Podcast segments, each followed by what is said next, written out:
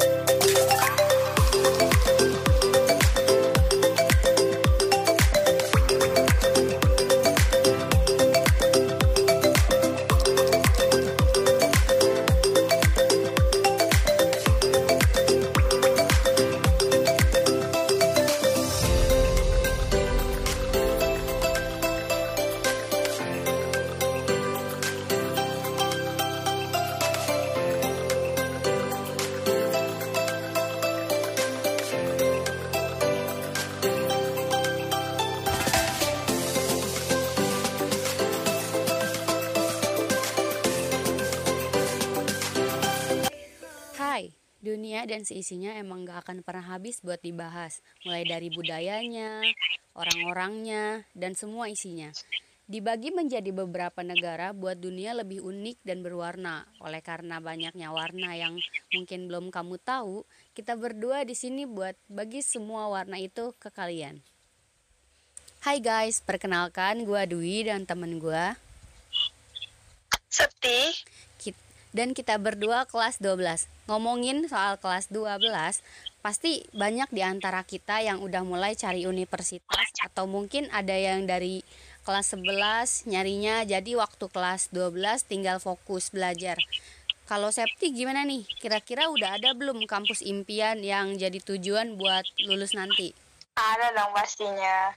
Kalau ngomongin soal kampus yang dipengenin sih mungkin kayak yang lain ya. Gue pengen coba masuk ke Universitas Indonesia atau yang dikenal UI mungkin. Ya gue juga nggak tahu sih UI itu termasuk universitas yang terkenal se-Indonesia. Jadi siapa sih yang nggak mau masuk sana?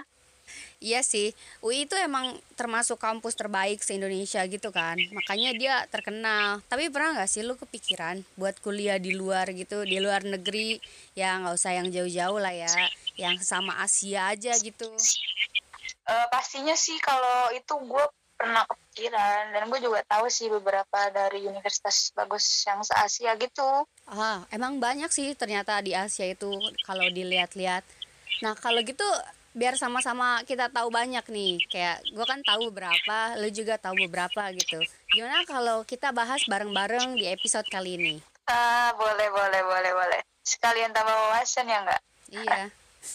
Nah, jadi kalau gitu, gue bakalan mulai dari Seoul National University. Lu pasti tahu kan, soalnya biasanya di drama-drama Korea gitu sering banget tuh disinggung soal universitas ini yang terkenal bagus di Korea. Dan emang bener sih, yang gue research sih kayaknya emang bagus gitu. Universitas yang berdiri 22 Agustus tahun 1946 ini termasuk universitas yang apa ya disebutnya dia nih kayak dibanggakan gitu loh sama orang Koreanya kayak kalau lu bisa masuk situ tuh lu ya udah kayak hidup lu bakal mulus Eh, universitas ini tuh berlokasi di Seoul dan yang uniknya tuh lu tahu gak sih di satu lokasi itu tuh ada sekitar 10 universitas yang digabung gitu Oh, kalau ini mah udah ah udah hatam. Gue tahu ini.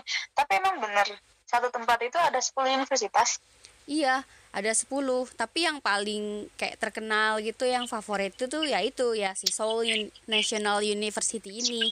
Makanya peminatnya juga banyak setiap tahunnya. Masuk akal juga sih. Soalnya kan universitas itu tuh yang dibanggain sama negaranya kan. Pasti banyak lah yang mau masuk situ. Lanjut nih, Dwi, kita geser ke negara sebelahnya ada Jepang. Jepang ini juga salah satu termasuk negara yang paling banyak menerima mahasiswa asing. Contohnya ada di eh, University of Tokyo. Di universitas ini mereka bisa menerima 2.100 pelajar asing loh. Universitas yang berdiri pada tanggal 12 April 1877 ini juga punya beberapa kampus yang kesebar di Honggo, Komaba, Kashiwa, Shirokane, sama Nakano, dan sama Nakano. Jadi peluang masuknya juga lebih besar nih. Wah, boleh banget tuh dicoba. Siapa tahu bisa kayak Jerome Pauline kan. Bisa terkenal juga dia gara-gara kuliah di Jepang. Tapi daripada jauh-jauh ke Jepang, bisa lah ya kita lirik negara tetangga. Kayak Universitas Malaysia contohnya, dia juga gak kalah bagus kok. Dan lebih deket juga dari Indonesia gitu. Atau mau juga yang lebih deket tapi juga lebih bagus. Bahkan pernah loh dia jadi universitas terbaik se-Asia. Wah, menarik nih deket dari Indonesia dan pernah jadi univ terbaik se-Asia. Univ mana tuh? Kampus ini ada di Singapura loh, deket kan dari Indonesia. Dan dia juga pernah dijuluki sebagai universitas terbaik se-Asia juga. Namanya National University of Singapore atau disingkat jadi NUS, merupakan universitas terbesar di Singapura yang didirikan pada 1905 masih di sekitar Singapura nih, Sep. Selain National University of Singapore yang pernah menduduki ranking 1 di dunia. Ada lagi nih namanya Nanyang Technological University atau disingkat jadi NTU. Adalah perguruan tinggi negeri nomor 2 di Singapura. NTU terletak di kawasan Jurong bagian barat daya Singapura dan memiliki tanah seluas 2 km persegi yang membuat NTU ini jadi universitas terbesar di Singapura. Selain itu, NTU juga memiliki dua kampus lainnya yang terletak di Vena dan One North. Kampus ini, ini berdiri pada tanggal 11 Agustus 1981. Universitas ini menduduki peringkat satu universitas muda menurut QS World University Ranking sejak tahun 2015 hingga 2021. Secara umum, NTU menduduki peringkat 13 di dunia dan nomor 2 di Asia berdasarkan QS World University Ranking 2021. Jadi keren banget nih universitas yang ada di Singapura. Setelah yang pertama kita bahas itu peringkat satu, sekarang si NTU ini peringkat dua di Asia. Keren banget gak sih? Dan ada kabar baik nih buat calon mahasiswa Indonesia yang pengen kuliah di sini. Ada organisasi yang namanya Pintu. Itu tuh itu tuh singkatan dari pelajar Indonesia NTU. Adalah wadah bagi pelajar Indonesia yang belajar di NTU. Organisasi ini juga termasuk organisasi yang aktif nih. Ada beberapa kegiatan yang diadakan oleh Pintu, antara lain GTD, Get Together Day, sebuah ajang menyambut mahasiswa baru untuk para pelajar Indonesia. Terus ada juga Indo Super, adalah barbecue atau makan bersama yang ditangani oleh divisi welfare Pintu. Ada juga Indo Seminar, adalah acara pertemuan penyambutan mahasiswa baru Indo NTU di NTU berisi ucapan selamat datang dan panduan bagaimana cara belajar di NTU. Ada juga niru, naik run, lari bersama di malam hari yang diakhiri dengan makan bubur dan minum Milo. Wah, ini emang kebiasaan orang Indonesia banget nih makan bubur sama mil minum Milo. Ada satu acara lagi namanya Tea Spray, Tradisional Sport dan Culture Day acara perayaan kemerdekaan RI dengan menampilkan seni tradisional dan bermain olahraga tradisional bersama. Jadi kalau misalnya kalian jadi kalau misalnya kita kuliah di NTU ini Sep, kita juga nggak akan ngerasa asing banget. Soalnya di sana juga banyak kok pelajar Indonesianya dan juga mereka ada organisasinya. Jadi kita bisa berbaur sama orang Indonesia. Jadi nggak canggung-canggung banget lah, nggak ngerasa kayak orang hilang juga. Wah hebat juga ya. Mungkin bisa jadi nih referensi buat teman-teman. Mungkin ada yang nggak masuk di universitas di luar negeri, tapi nggak mau jauh-jauh nih dari Indonesia. Eh tapi Wi, lu tahu nggak universitas bagus di Thailand? Soalnya gue termasuk nih penikmat film Thailand. Jadi kepengen juga buat kuliah di sana tahu dong sedikit kurangnya gue ngerti lah soalnya gue juga termasuk penikmat film Thailand. Jadi adalah gue nyari-nyari dikit di sana. Jadi nama universitasnya tuh Chulalongkorn Mahawitialai Aw, agak susah ya emang. Atau gampangnya Universitas Chulalongkorn. Terletak di Bangkok, Thailand. Universitas ini tuh merupakan universitas penelitian dan otonom. Didirikan tahun 1902, tapi diresmikannya nih agak lama nih buat jadi universitas. Sekitar tahun 1905. Lama juga ya. Kira-kira kenapa ya? Jadi awalnya tuh universitas ini tuh didirikan uh, oleh pemerintah gitu sebagai sekolah abdi kerajaan. Jadi tuh cuma orang-orang kerajaan aja gitu yang bisa masuk buat sekolah ini. Tapi pada tahun 1917 ini, sekolah ini akhirnya diresmikan jadi Universitas Nasional dan merupakan universitas tertua di Thailand. Oh iya, Septi. Ini kita geser sedikit nih ya. Lu tahu nggak sih universitas yang termasuk terkenal di Arab? Jadi tuh namanya tuh King Saud of University. Itu tuh sebuah perguruan tinggi di Arab di bawah Kementerian Pendidikan Tinggi Arab Saudi yang didirikan tahun 1957 oleh Raja Saud bin Abdul Aziz dengan nama Universitas Riyadh yang merupakan universitas pertama di Arab Saudi yang didedikasikan untuk perkuliahan non-agama jadi tuh walaupun universitasnya di Arab yang udah terkenal sama Islamnya gitu kayak semua agama bisa kok masuk situ soalnya dia kan termasuk yang non agama gitu universitas ini terletak di kota Ridyah Provinsi Ridyah. Universitas ini didirikan untuk memenuhi kekurangan pekerja terampil di Arab Saudi. Namanya diubah jadi King Saud University pada tahun 1982. Waduh, jauh amat lu, udah nyampe Arab uh, eh, gue pengen bahas ini kali ya. Universitas yang deket-deket uh, deket-deket Singapura aja. Ada yang namanya Universitas of Hong Kong atau disingkat HKU Universitas ini didirikan pada tahun 1911 tahu nggak Wi? Tahun 2020 lalu Universitas ini menempati posisi ketiga di Asia dan ke-22 secara nasional. Eh, dan ke-22 secara internasional nih. Wow. Sekarang nih tahun ini. Tapi mereka sih udah tingkat 85 ya. Wah, sayang banget ya turun. Padahal itu termasuk bagus loh. Kayak peringkat 3 se-Asia gitu loh. Sayang banget ya. Mungkin persaingan mungkin persaingan universitas sekarang tuh emang ketat banget kali ya. Jadi banyak yang naik turun. Tapi ini ya, kan dari tadi tuh kita udah yang jauh, yang deket-deket terus gitu. Jadi gue tuh suka gitu loh bahas yang jauh-jauh. Sekarang gue mau coba bahas yang Middle East Technical University. Jadi tuh ini salah satu universitas teknik yang berlokasi di Ankara Turki. Universitas menekankan pada penelitian dan pendidikan di bidang teknik dan ilmu alam. Wah ini teknik nih katanya kan termasuk yang jurusan yang susah gitu kan. Jadi nih susah ya buat yang suka masuk teknik dan mau uji nyali bisa nih belajar teknik di Turki gitu.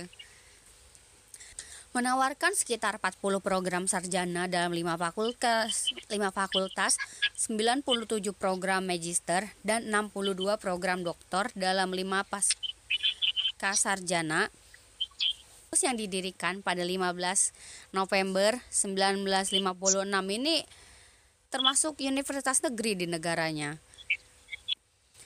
Dan lebih dari sepertiga dari seribu siswa dengan nilai tertinggi dalam ujian masuk Universitas Nasional memilih untuk mendaftar di universitas ini nih. Jadi kayak kebanyakan dari orang-orang Turki yang pinter-pinter nilainya bagus tuh milih buat daftar di sini dan sebagian besar departemen departemennya menerima 0,1 persen teratas dari hampir 1,5 juta pelamar. Wah gila, ini sih pasti susah banget ya. Dari seribu orang pinter aja yang diterima cuma 0,1 gitu.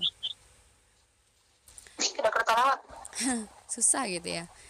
Universitas ini memiliki andil terbesar dalam pendanaan penelitian nasional oleh Dewan Riset Ilmiah dan Teknologi Turki dalam lima tahun terakhir. Dan merupakan universitas universitas terkemuka di Turki dalam hal jumlah program kerangka Uni Eropa.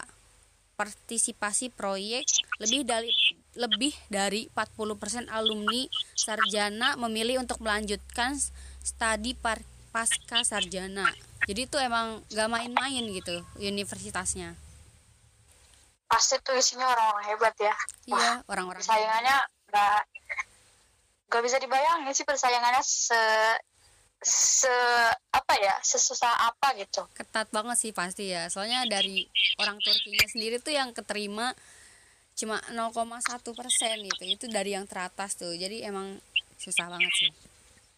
Susah Hmm, wih lu udah mulai bahas Arab Araban nih. Gue juga pengen bahas lah. Eh, masih di Asia Timur.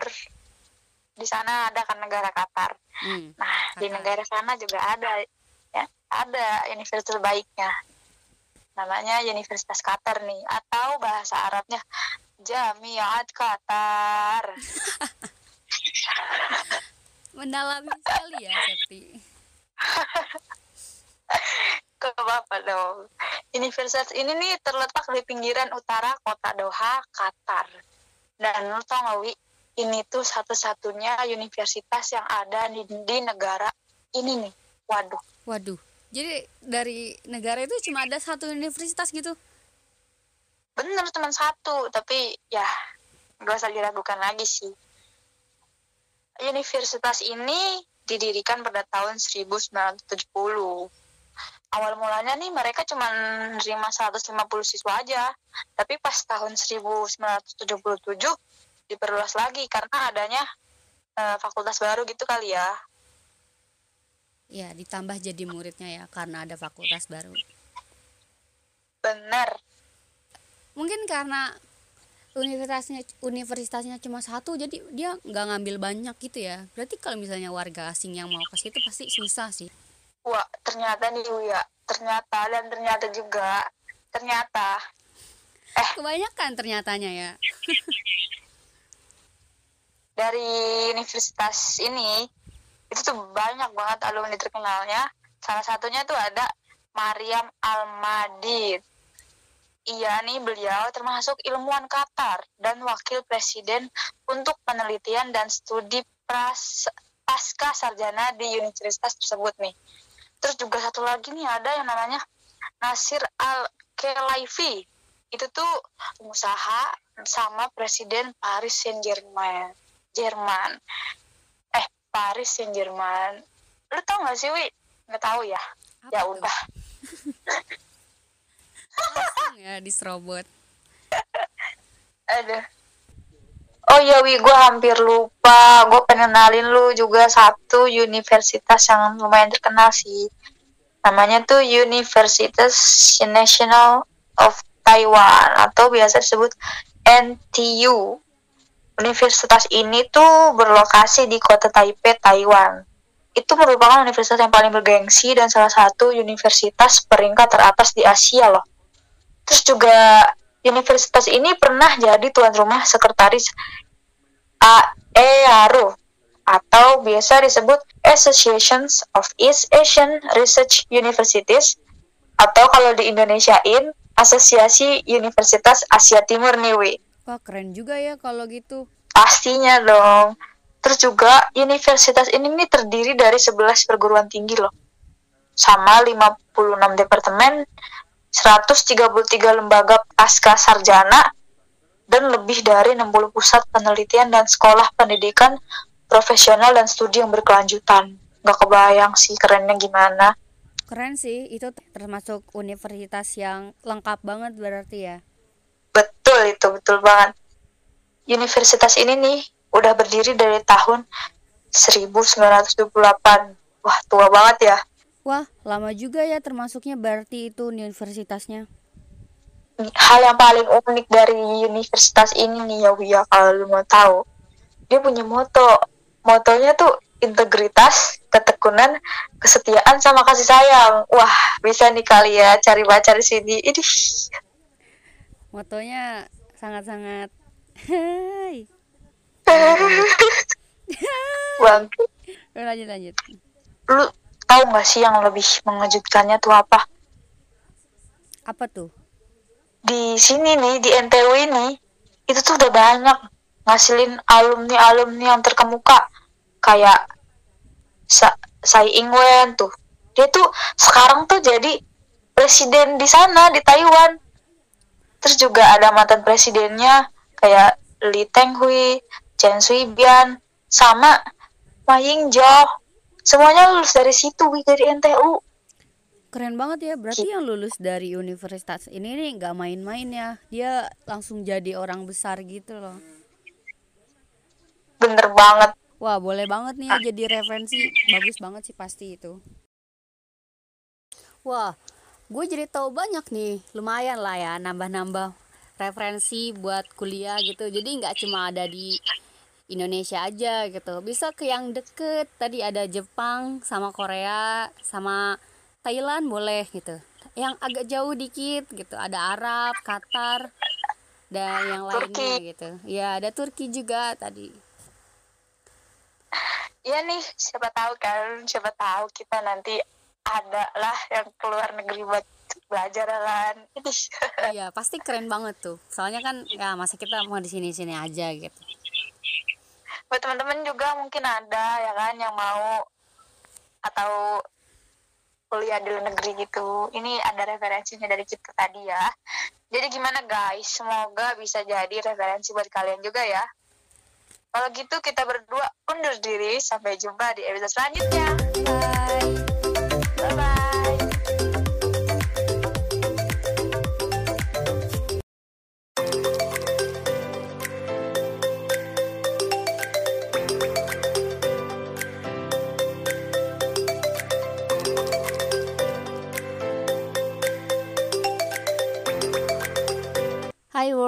ketemu lagi sama gua Dwi dan temen gua Septi di podcast Around the World. Hari ini kita mau bahas apa nih Sep?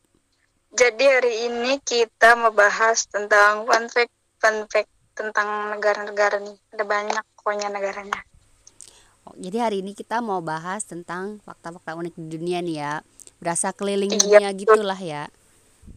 Iya, kapan lagi kan keliling dunia sambil rebahan. Keliling dunia sambil rebahan boleh-boleh.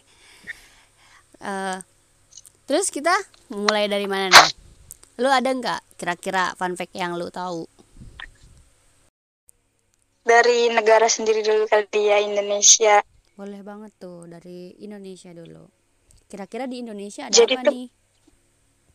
Di Indonesia tuh ada hewan kan, dia tuh masuknya ke kandang terbesar di dunia. Pasti tahu kan, komodo. Iya, komodo.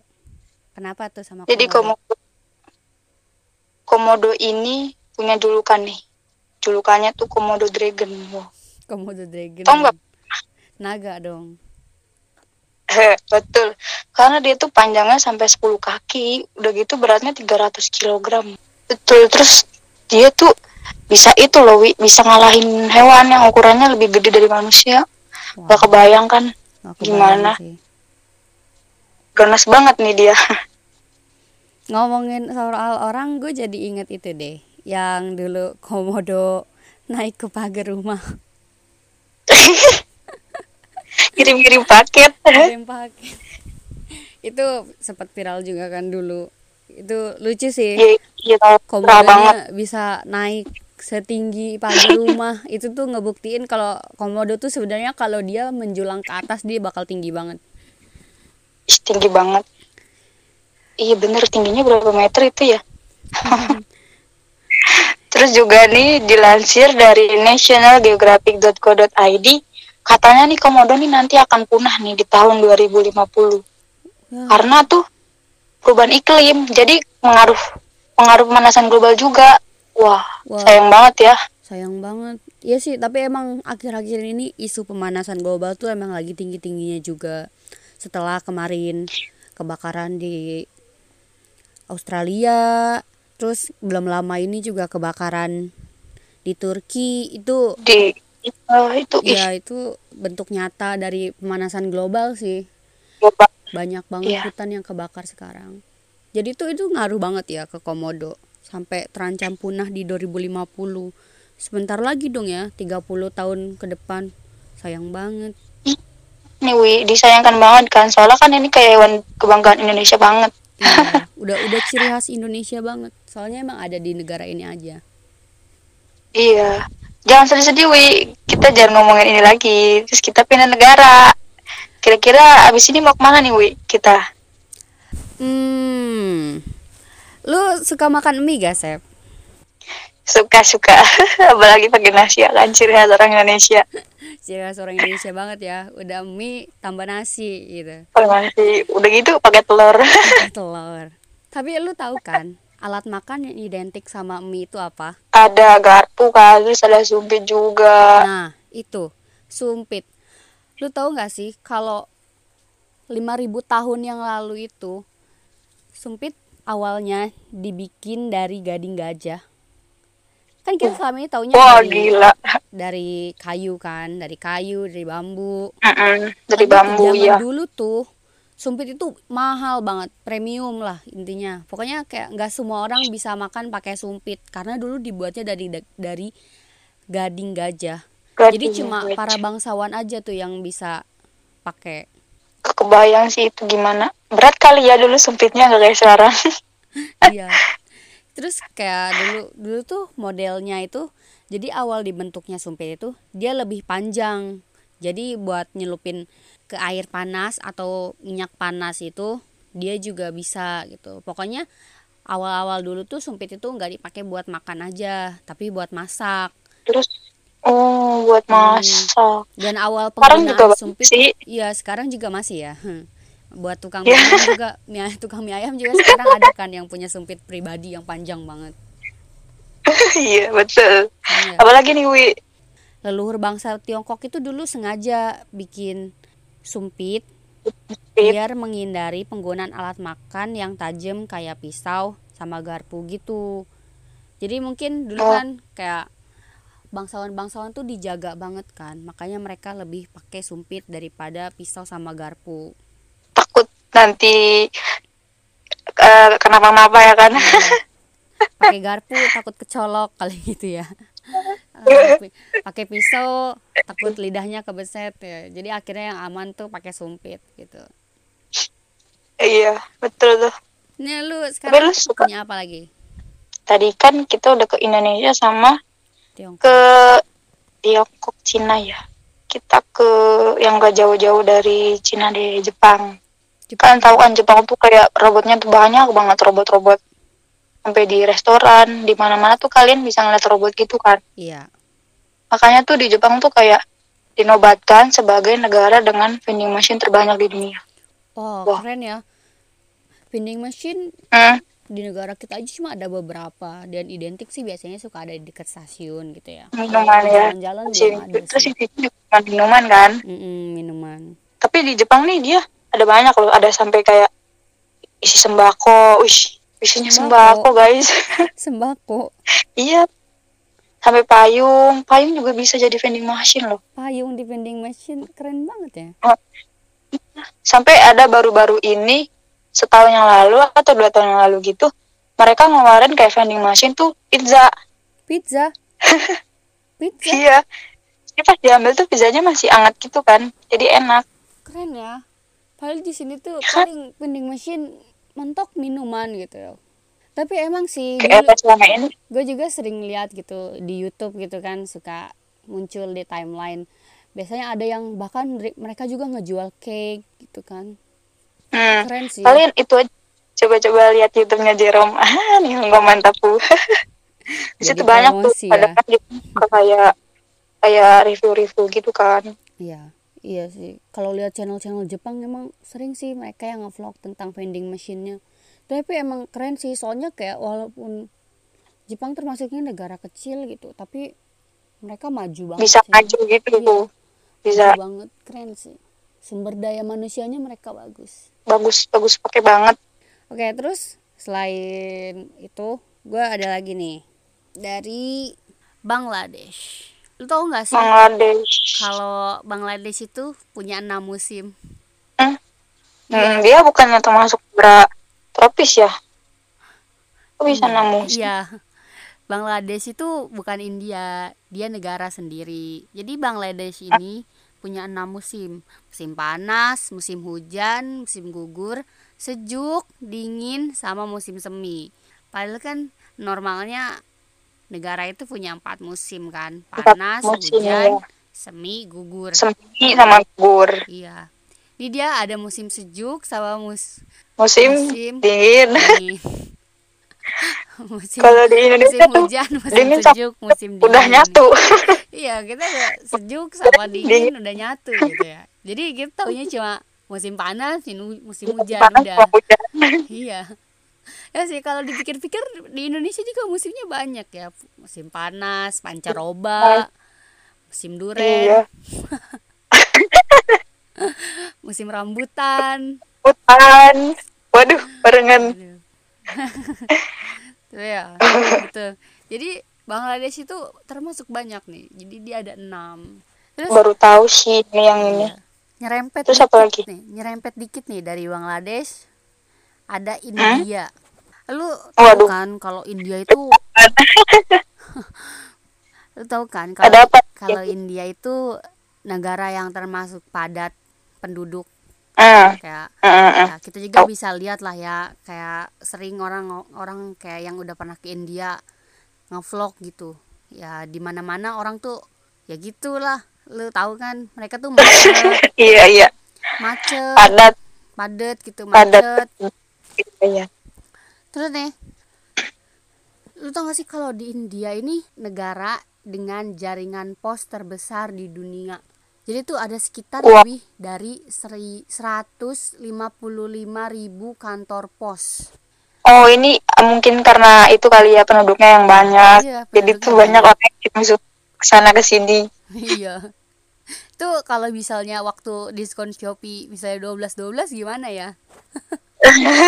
Orang di sini aja di bakalan Indonesia banyak aja paket tuh- sana sini nih. Iya, di Indonesia aja tuh biasanya kalau misalnya lu punya nomor HP-nya tukang paket, biasanya mereka nih kalau udah tanggal cantik pasti ngeluh. Soalnya kayak, iya "Woi, gue mau pulang." gitu. Kayak banyak banget ini paket yang belum Capek. gitu. Iya, capek. Eh, tapi di India nih ya, bukan paketnya justru yang banyak, tapi yang bikin kaget itu satu kantor pos itu bisa melayani sekitar 7 ribu orang per hari gitu. Jadi 7000 surat per hari gitu. Jadi kayak banyak banget itu itu per hari loh. Terus Per hari. unik juga di India ini ada kantor pos terapung. Jadi dia tuh bener-bener terapung di atas air. Dan itu tuh letaknya di Danau Dal Srinagar. wah di India lumayan keren juga ya di Indonesia Iya. kalau dibikin pos serapung kira-kira laku nggak ya Waduh, jangankan di yang terapung gitu. Kadang yang nggak terapung aja paketnya suka telat.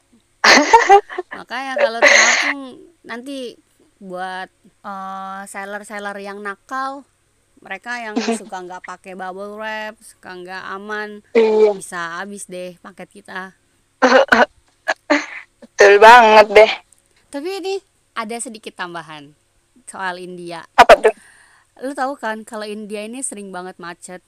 Nih, Eh, kan kalau di YouTube sering nonton kayak orang ke India terus bunyi Iya. klakson klakson motor Nah, gitu banyak itu. banget Lo tau kan di Indonesia aja tuh kadang kita suka kesel banget kayak dua detik sebelum lampu kuning udah klakson tinggi gitu kan. hmm. Nah, di India ini lebih parah. Mereka kadang 10 detik sebelum lampu hijau juga udah klakson nih, klakson banyak banget dan dan dan dan gitu banget berisik banget. Dan yang unik ini sama kayak di India Iya. Dan yang unik ini lu tau gak sih kayak penanganan apa, Apa yang dibuat sama polisi-polisinya? apa Jadi Nggak mereka tahu deh. Jadi mereka nih bikin bikin alat pendeteksi suara gitu. Lo tahu kan biasanya suka ada tuh di konten-konten ASMR. iya iya Nah, terus iya terus gitu. Jadi dia taruh alat pendeteksi suaranya itu di di lampu merahnya dipasang. Jadi ketika si lampu merahnya ini udah mau dari kayak 10, 9, 8 gitu kan udah mulai tuh banyak klakson. Jadi tuh nanti ada Hmm. angka tertentu. Kalau misalnya berisiknya itu ngelebihin angka itu lampu merahnya ini bakal dari ulang lagi. waduh Iya. nunggunya lama banget dong Iya makanya jadi makanya di situ semboyannya kayak makin berisik makin lama nunggu dan Eh, tapi tetap aja berisik ya. Iya ya tapi itu efektif nih. sekarang udah mulai berkurang di India. Soalnya gara-gara teknik itu. Jadi sekarang orang-orang mulai bisa lebih sabar lah ya. Oke. Semoga ya semoga nggak berubah. Berubah dong. Masa nggak berubah? Oh, oh iya salah bilang. Oke sekarang move on ke negara lain. Septi punya apa lagi nih kita terbang ke ke Eropa kali ya. Boleh Eropa. Aduh. Di Roma. Tahu kan? Tahu nggak sih air mancur Trevi? Tahu. Kenapa tuh? Itu tuh yang terkenal banget kan yang di film apa ya? Eh, Romeo and Juliet nggak sih? Kayaknya iya. Iya iya iya. Kayaknya ya. Jadi Ah, dari lempar bukan koin itu nah iya yang lempar koin. Iya iya iya itu ada di Romeo and Ya kan? Iya. Iya. Jadi pengunjung yang lempar koin di situ tuh kayak setahunnya per tahunnya bisa ngasilin lebih dari 15 miliar rupiah per tahun. 15 per tahun? 15 miliar? Gila. Iya. 15 kalau cuma miliar. sehari nih kita bisa kalau sehari kita cuma bisa eh kita bisa dapat 45 juta 45 rupiah juta per hari per hari. dari koin-koin itu per hari 45 juta. Kaya dong itu. Kayak banget. Tapi itu kan kita nggak boleh ambil ya. Iya nggak boleh ambil. Ada ada aturannya ada aturannya. Iya ada aturannya. Tapi gue terus dengar juga nih kalau kalau denger denger Roma nih kan kelihatannya kayak kota yang romantis gitu kan. Iya, kata yang ramai katanya kalau kita lempar ke sana tuh ke kolam itu lempar koin ke kolam itu kita bakal dapet, cepet dapet jodoh nih. Aduh. Aduh. Wi ada nih. Sana nggak wi? kalau gue sih nanti aja ya. Hidup sendiri itu masih pusing gitu. Jadi mikirin jodohnya nanti aja. Tapi yang pernah gue baca udah lama sih. Katanya uang-uang dari kolam itu tuh dikumpulin gitu setiap malamnya gitu setiap tengah malam sama petugas yang ada gitu ya dan nanti uangnya itu bakal disalurkan ke eh, misalnya kayak panti asuhan sekitar gitu atau buat kemasyarakatan Oh, iya, iya. sekitar gitu. Ya gue Buat- pernah baca sih katanya uangnya nanti bakal diambil dikumpulin dan disumbangin ya. ya dan disumbangkan buat buat eh, orang-orang yang ya, kurang mampu gitu lah yayasan kemanusiaan di sekitar gitu.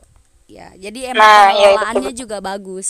Oh iya wi ini buat air mancur ini nih ini tuh butuh waktu lama banget lama banget sampai 30 tahun buatnya. Iya. Jadi itu dia kayak seperti revisi berulang-ulang kali gitu loh.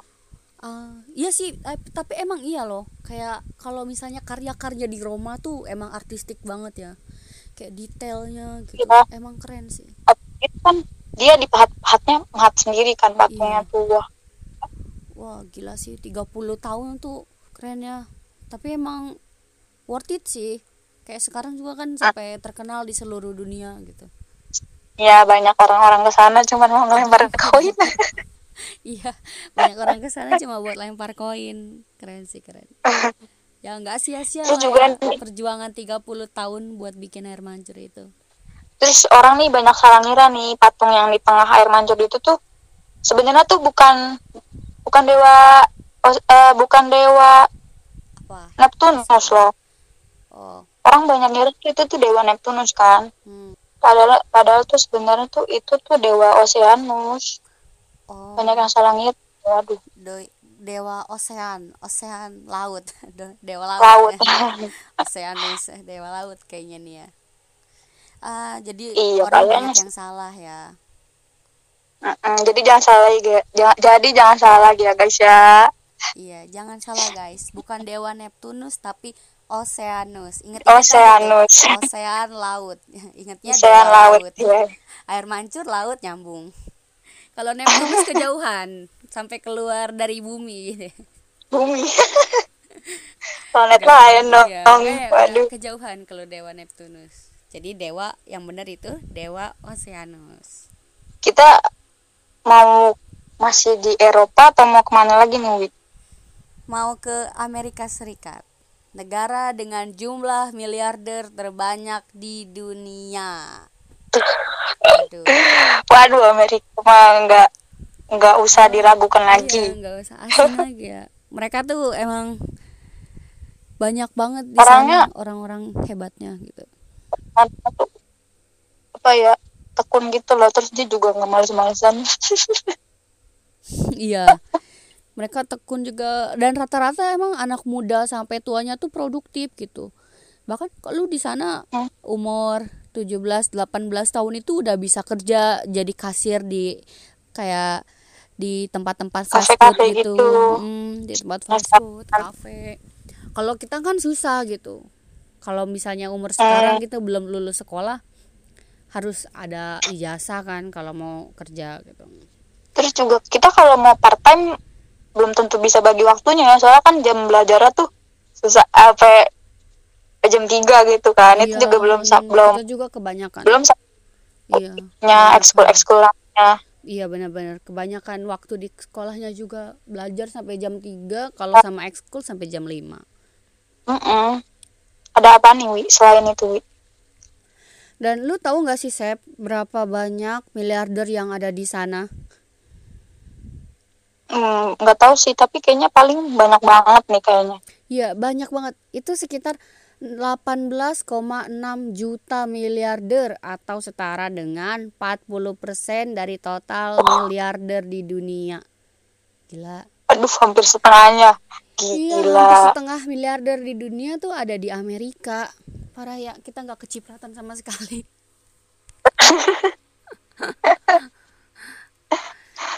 terus juga gua gue taunya fakta di Amerika tuh kayak kalau kita beli mobil di sana kita dianggap biasa aja tapi kayak orang kaya di sana tuh miliarder gitu dia lebih milih kayak naik kendaraan umum umum gitu dibanding Iya, mobil sendiri berkebalikannya gitu ya dari di sini. kebalikannya di Indo di Indonesia asal punya mobil, mobil sama uh. kaya Kalau beli mobil dianggap kaya terus tetangga iri nanti.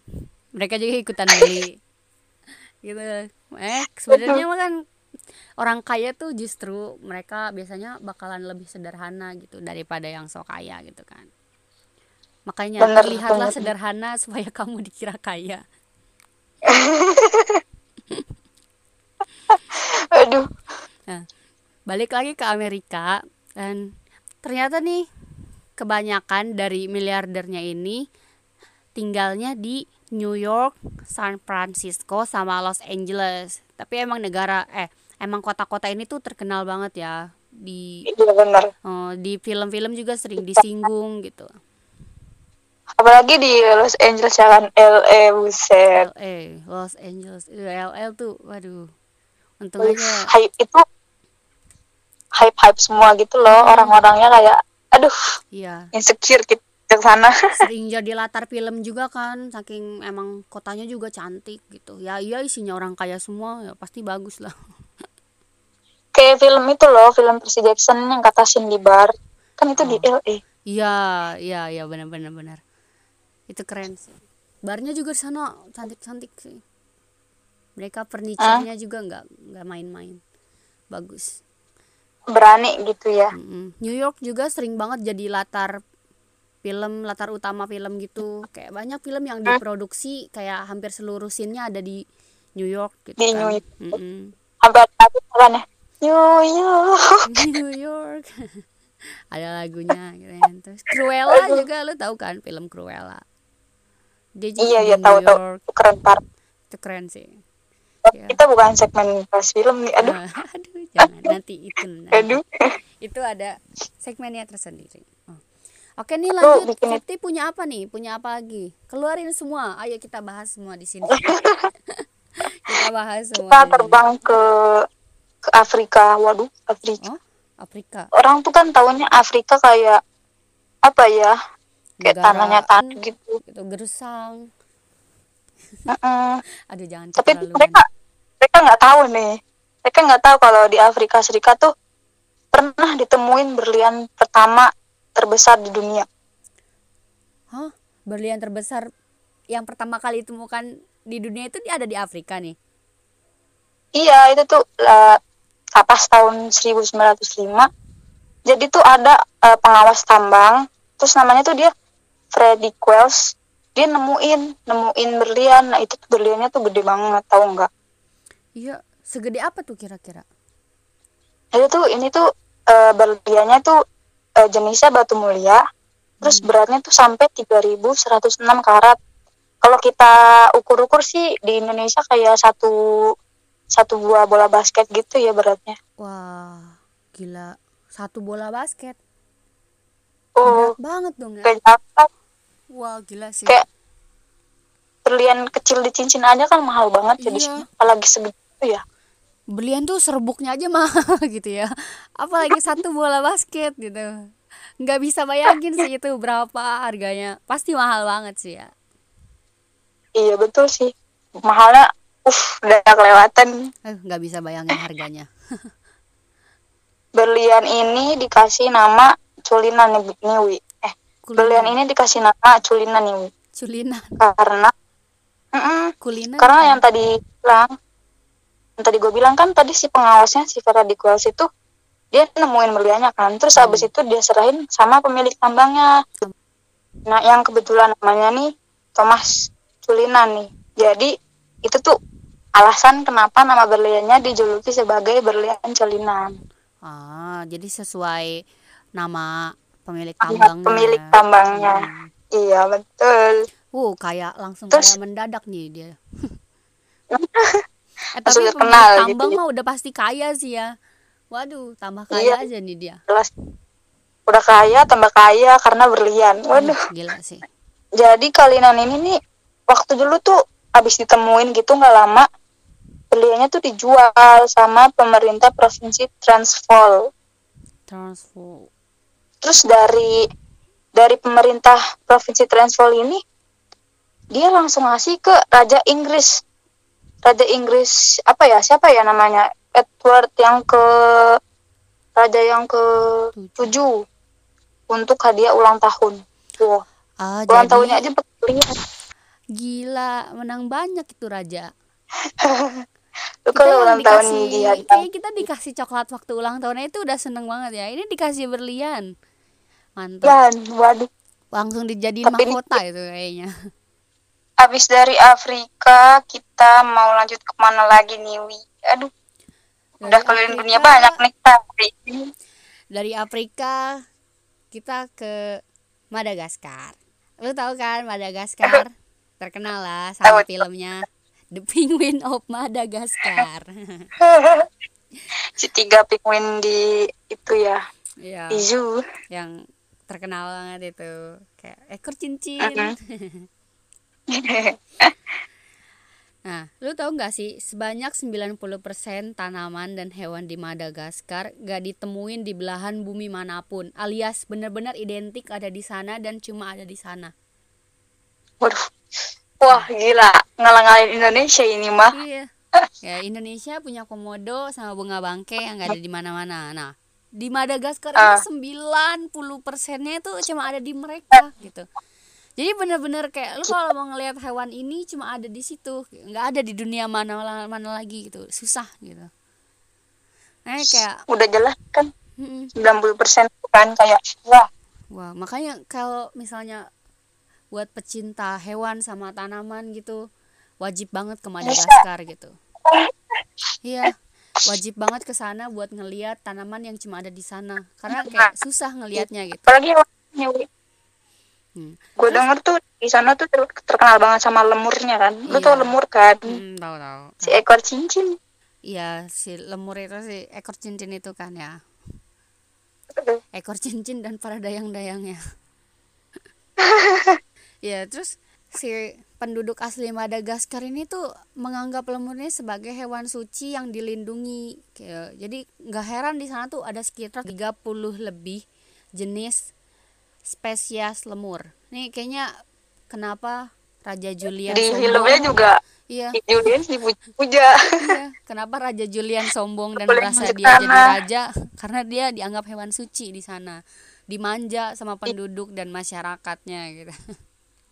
masuk akal juga ya berarti Iya, filmnya berarti wah film itu emang manis masuk akal sih. jadi ingat film jadi pengen rewatch Ah, iya.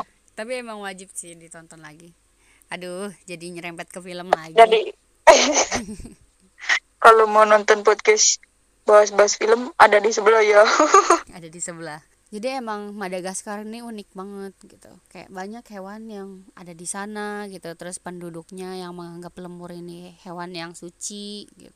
jadi kita mau udah di sini atau mau lanjut lagi nih Wi, ke negara lain Tapi kayaknya udah banyak ya kita keliling dunia dari tadi ada Tiongkok, Amerika, terus sekarang Madagaskar, India, ya kan? eh, Bangladesh, jauh-jauh negara kita tercinta Indonesia gitu.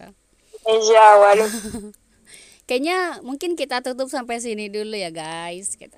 Wah, udah banyak nih ya guys. Kita keliling dunia. Tadi ada Tiongkok, ada Amerika, ada Madagaskar, India ya India, Bangladesh. Dan ada juga negara kita tercinta Indonesia gitu. Indonesia Iya, gue rasa sampai sini aja ya guys perjumpaan kita kali ini. Sampai jumpa di podcast-podcast kita berikutnya. selanjutnya jangan lupa dengerin sampai habis hehehe Jangan lupa dengerin sampai habis ya guys. Jangan lupa jangan lupa di like dan share juga. Makasih banyak. Jangan- Dadah. bisa Dadah. Dadah.